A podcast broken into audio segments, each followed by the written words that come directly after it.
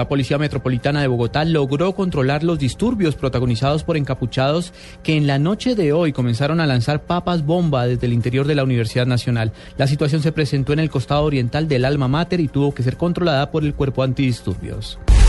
Ecopetrol reportó un nuevo atentado contra un tramo del oleoducto Caño Limón Coveñas en norte de Santander, en la región del Catatumbo, exactamente en la vereda Campo Alegre, en zona rural del municipio de Convención. En el barco de una ofensiva adelantada por las fuerzas militares y la policía contra las FARC y el ELN en el suroccidente del país murieron seis guerrilleros y siete fueron capturados. Los operativos fueron desplegados en los departamentos del Valle del Cauca, Cauca y Nariño. En Noticias del Mundo, conmoción por tiroteo en el campus de la Universidad de Seattle Pacific en el estado de Washington, en los Estados Unidos. Un joven de unos 20 años falleció pocos minutos después de llegar al hospital. Una mujer está siendo operada y su situación es crítica. Un hombre de 22 años y otro de 24 años se encuentran estables, dijo una portavoz del centro médico Harbor View en el noreste de los Estados Unidos.